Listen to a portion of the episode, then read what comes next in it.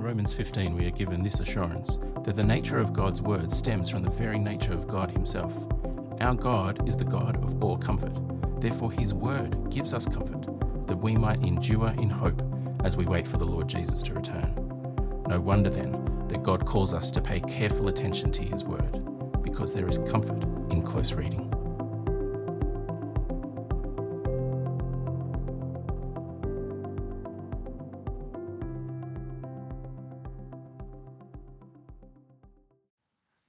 Good morning again. Uh, it's such a privilege to be able to explore the theme of church with you across the course of this term. Uh, if you didn't get a chance to get to the Zechariah passage, uh, that would be the place to land your Bibles uh, across the course of the next few minutes. Uh, as with last week, there are some uh, verses on the sermon outline, not every verse that we will look at, but some verses there just to save you with some Bible flicking and so that you can see where I'm getting these things from. I am going to lead us in prayer and then we can uh, explore uh, this theme of gathering uh, this morning. Father in heaven, we praise you that you speak. We praise you that your word is living and active. We praise you that your scriptures endure through the ages. And we praise you and thank you humbly and with joy that the scriptures give us everything that we need to be wise for salvation and to be equipped for righteousness. And so, Father, as we hear your word now, write it upon our hearts, we pray. Transform us. Give us cause to repent. Give us cause to be encouraged, to be rebuked, to be built up, that we, in beholding you, may be transformed by your Spirit to live lives to your glory. And we pray this in the name of your Son, our Lord and Saviour, Jesus Christ. Amen. What is church? And what place does church have in God's plans? Uh, a few weeks ago, uh, just before evening church, as we were beginning to set up, there was a kids' party uh, just before uh, we got into the building and they were exiting, and the birthday boy had already left, uh, but his sister was still in the building. She was about four and dressed up like uh, a fairy and doing things that four year old girls do. And she was quite confident, and she said, What are you doing here? And I said, Oh, we're preparing for church. And she goes, Oh, okay. And we talked about her brother's birthday party, and then she left with her dad. And on the way out, I didn't get to hear the answer. Uh, she turned to her dad and said, What's a church? That's kind of the age that we live in these days. We might have some understanding of what church is, but we live in an increasingly secular world that has no idea about what a church is, and certainly no idea about a church that might meet in a building like this. What is it? Sometimes we might ask that question as well. And we might wonder about the importance or lack of importance that church might have in God's plans and what place church ought to have in our lives. If you're into word studies in the Bible, a bit easier to do these days uh, than back in the past because you can just go on uh, various Bible software or online and do a search. Uh, the word church occurs 109, 110 times uh, in our Bibles. That's less than once every 10 chapters for our mathematicians and statisticians amongst us, and not once in the Old Testament, and barely at all in the Gospels. And, well, it's not very much, is it? Of course, an important theme in the Bible doesn't have to be reflected in the amount of times something is mentioned, but it gives us pause to wonder well, how important is it really that we understand church? As I mentioned last week, what I really want to do at the beginning of our series together is to understand the place church has in the wider plans and purposes of God. And to do that, we need to look at more than just the word church. Because the word church, which translates a particular Greek word, uh, it just means gathering. But it's not the only word for gathering in our Bibles. There is the word gathering itself, or assembly, or congregation, or synagogue is just another word for gathering. The word synagogue occurs throughout the Old Testament, occurs in the New Testament to talk about Jewish meetings together, but nowhere does the New Testament ever describe church as a synagogue. It's trying to say that church is something new. The only time a church is described as a synagogue is in the letters to the seven churches, where uh, the, uh, Jesus says that this particular church is a synagogue of Satan. It's to critique them. But what we have in the word church, as we'll see in just a few moments' time, it translates a particular Greek word, ecclesia, from which we get ecclesiology or ecclesiastical to talk about clergy. And that word is used quite often in the Greek translation of the Old Testament. And as we go back into the Old Testament, we actually see a broader and greater understanding of God's purposes for gathering, for assembling, congregating a people for himself and to himself. And as we not just look back, but look forward to what is to come, dwelling, God being amongst a people, is the future of all creation.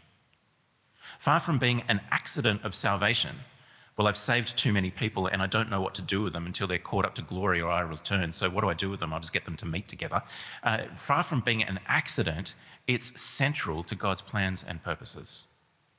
Sometimes you'll hear Christians ask, Well, do I actually need to go to church to be saved?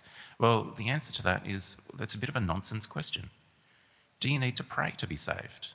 Do you need to tell the truth to be saved? Well, no, but it's what saved people do because of the nature of the God we trust. Church is not an accident. Church is not the optional extra. Church is not just something we do while we're waiting for the new creation. But as we will see, church is actually at the heart and center of what He desires for humanity in this world.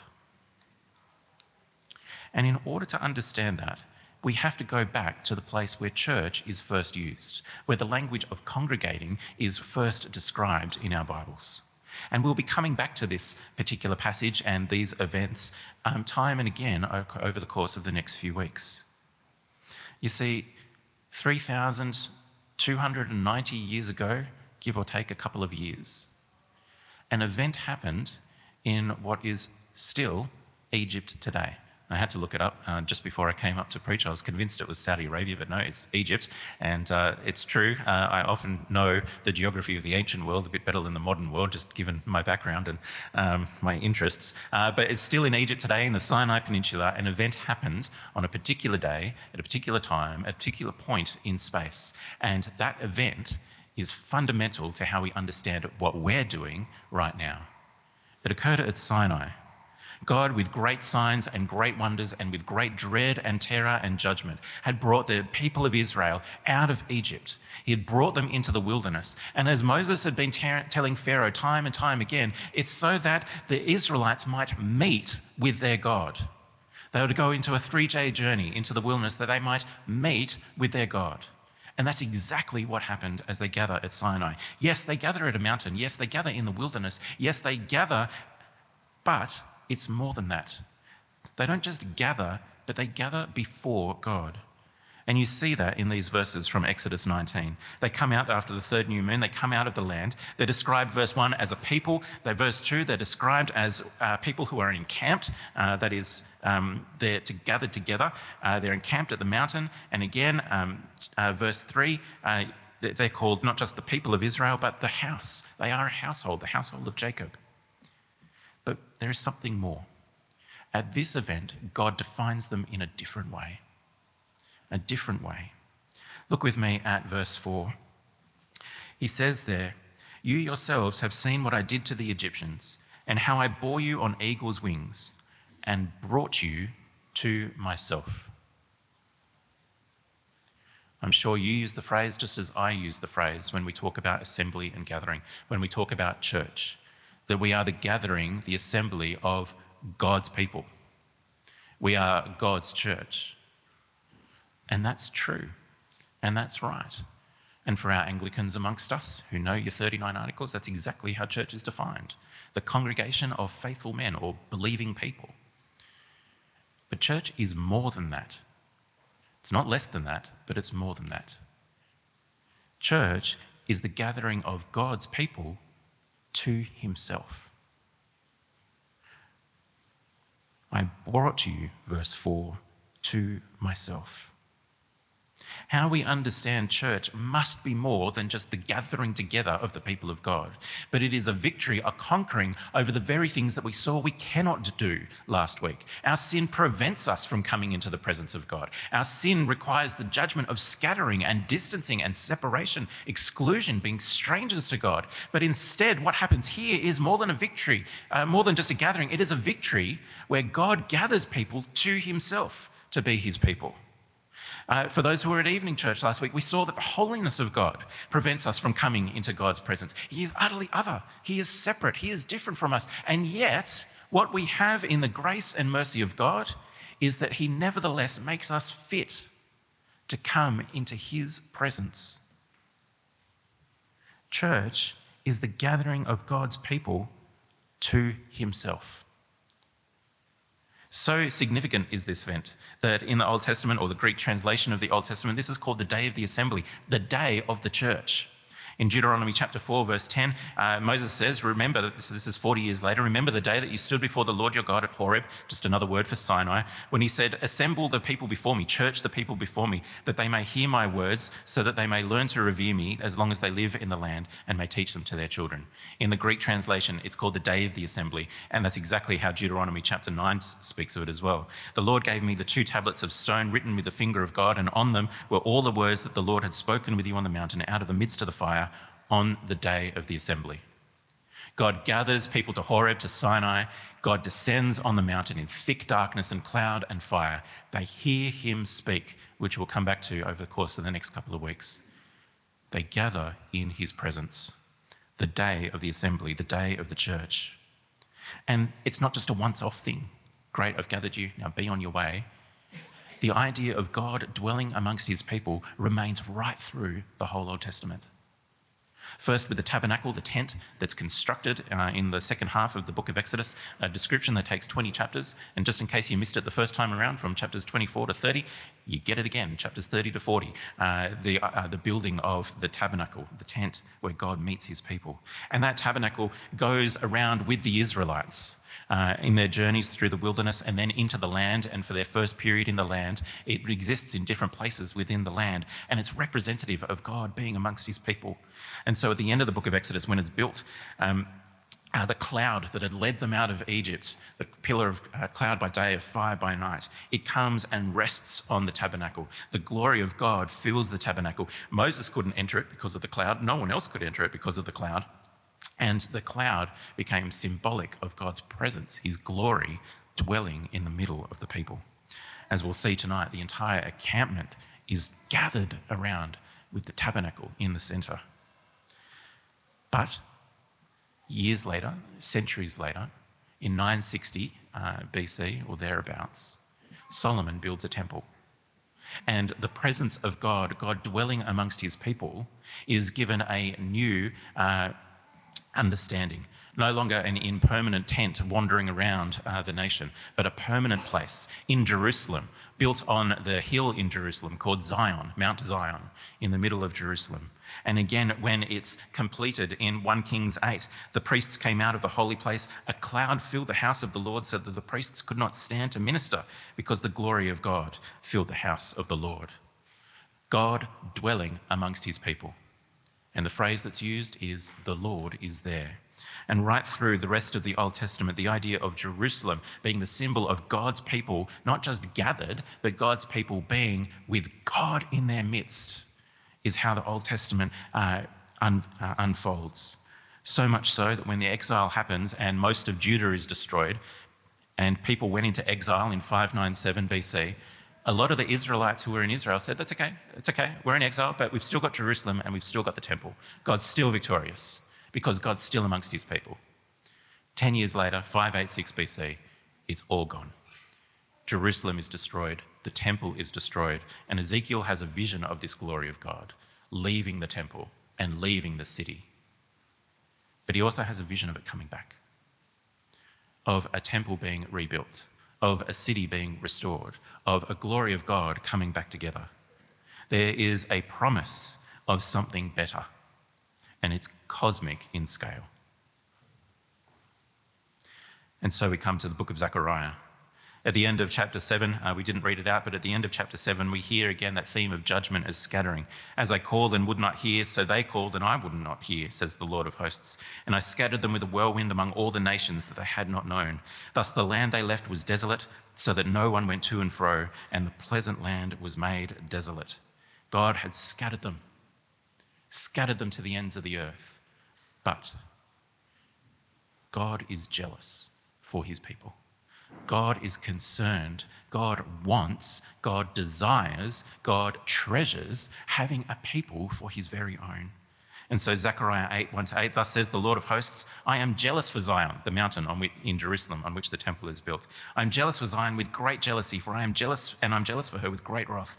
Thus says the Lord, I have returned to Zion, and I will dwell in the midst of Jerusalem. And Jerusalem shall be called the faithful city, and the mountain of the Lord of hosts, the holy mountain.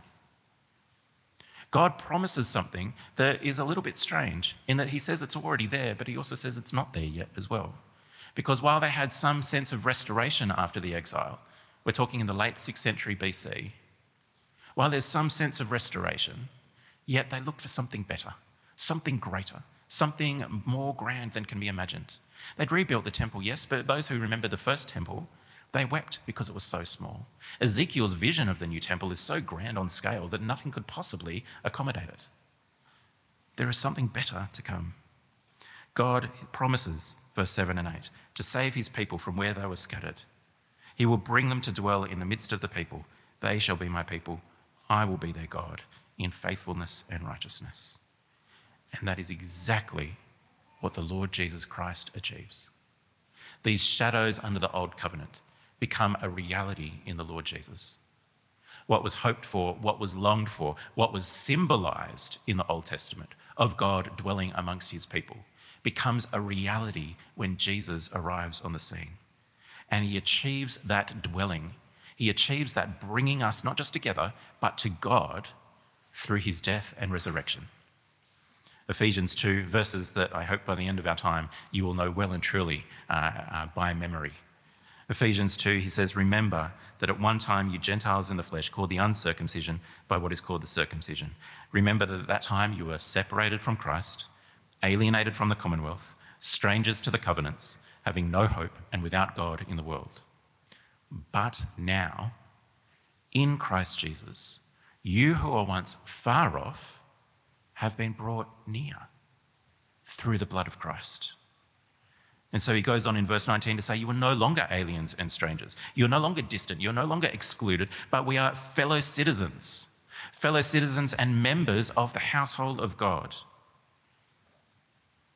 We are a place for God to dwell by his Spirit. Or again in Romans chapter 8, we are not in the flesh but in the Spirit, if in fact the Spirit of God dwells in you. Anyone who does not have the Spirit of Christ doesn't belong to him, but if Christ is in you, Although the body is dead because of sin, the spirit is life. If the spirit of him who raised Jesus from the dead dwells in you, he who raised Christ Jesus from the dead will also give life to your mortal bodies through the spirit who dwells in you. Far from being an accident, far from being uh, just a random, a small, minor theme in the scriptures, God's desire to have a people for himself God's desire to dwell with a people is actually at the heart of his salvation work. It's at the heart of salvation history. What you and I do together when we meet together is so much more than us meeting together. It's us meeting together in the presence of God by his Spirit now, who dwells within us. And what we do here and now is not just what we do while we're waiting for Jesus to return, for the new creation to come. It expresses, we'll see this in a few weeks' time, it expresses something of our spiritual reality, but it also reflects and expresses our future reality. Look with me at Revelation 21. I saw a new heaven and a new earth, for the first heaven and the first earth had passed away, and the sea was no more. He's not saying that heaven, the place where God dwells, is made new as well. When he says a new heaven and a new earth, he's just talking about a new creation. Everything that's below your feet and everything that's above your head. A new heaven and a new earth. And the sea was no more. He's not saying for the surfers amongst us, not that Cherrybrook is particularly close to a beach. Um, uh, but uh, for the surfers amongst us, he's not saying, look, there's no water in the new creation, there's no sea. But the sea is the symbol of chaos. It's, uh, it's how chaos is described in this kind of cosmic language. There is a new creation in which that which makes for disorder and the undoing of creation and chaos is no more. But more than that, the holy city, the new Jerusalem, what was symbolic in the Old Testament of God dwelling with his people, comes down out of the presence of God as a bride adorned for her husband, church language.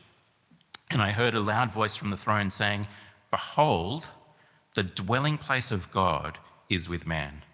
He will dwell with them, and they will be his people, and God will be with them as their God.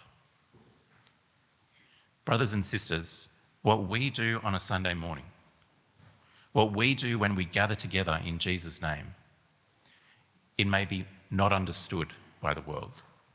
It may be mocked by the world. It may be seen as irrelevant and indifferent by the world. At times, we may wonder what on earth are we doing? Is it worth it to meet week in, week out, day in, day out, year in, year out with the people of God? We can wonder why did God bother? What place does it have? Hear the theme of the scriptures that far from being incidental, church, God's people gathered, but more than that, God's people in the presence of God gathered, is central to his plans and purposes for you and for me.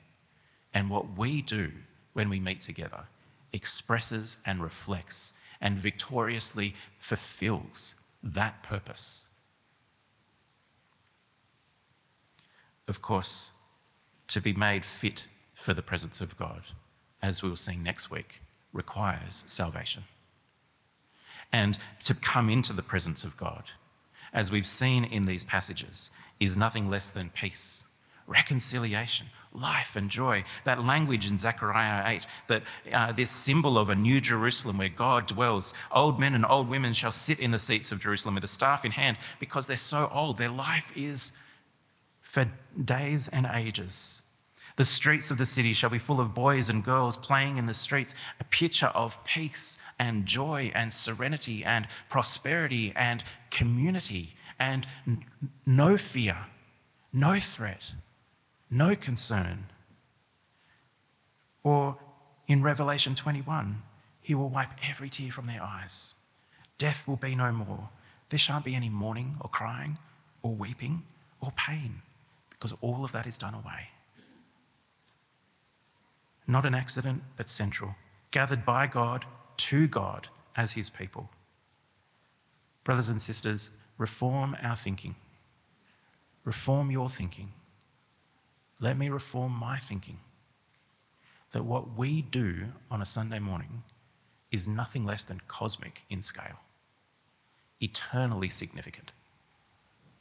As we express and reflect God's desire for you and for me. And if there is any doubt about how God views it, listen to the language of Exodus again. You will be for me a treasured possession. A treasured possession. A few years ago, when I worked uh, for a legal publisher, it's called Butterworths. It's called LexisNexis now, uh, for those of you who are interested in legal texts, which I imagine is not many. Um, I was working with a particular uh, group of people, and uh, one of the ladies uh, came out one day uh, of the bathroom uh, with some toilet paper in her hand and a bracelet on the top. And she said to her friend, who was working beside her, I think you dropped this in the toilet. As it turns out, later on, uh, the girl who had dropped her bracelet in the toilet knew that she'd dropped it in the toilet, uh, but she was too scared to put her hand in the toilet water and thought, I'm just leaving it.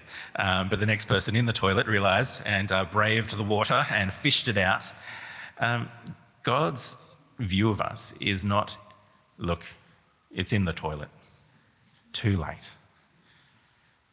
No, his view is, I will fish it out because it's a treasured possession. In fact, I will send my son into the muck and murk of this world because I love it so. God sees you and me.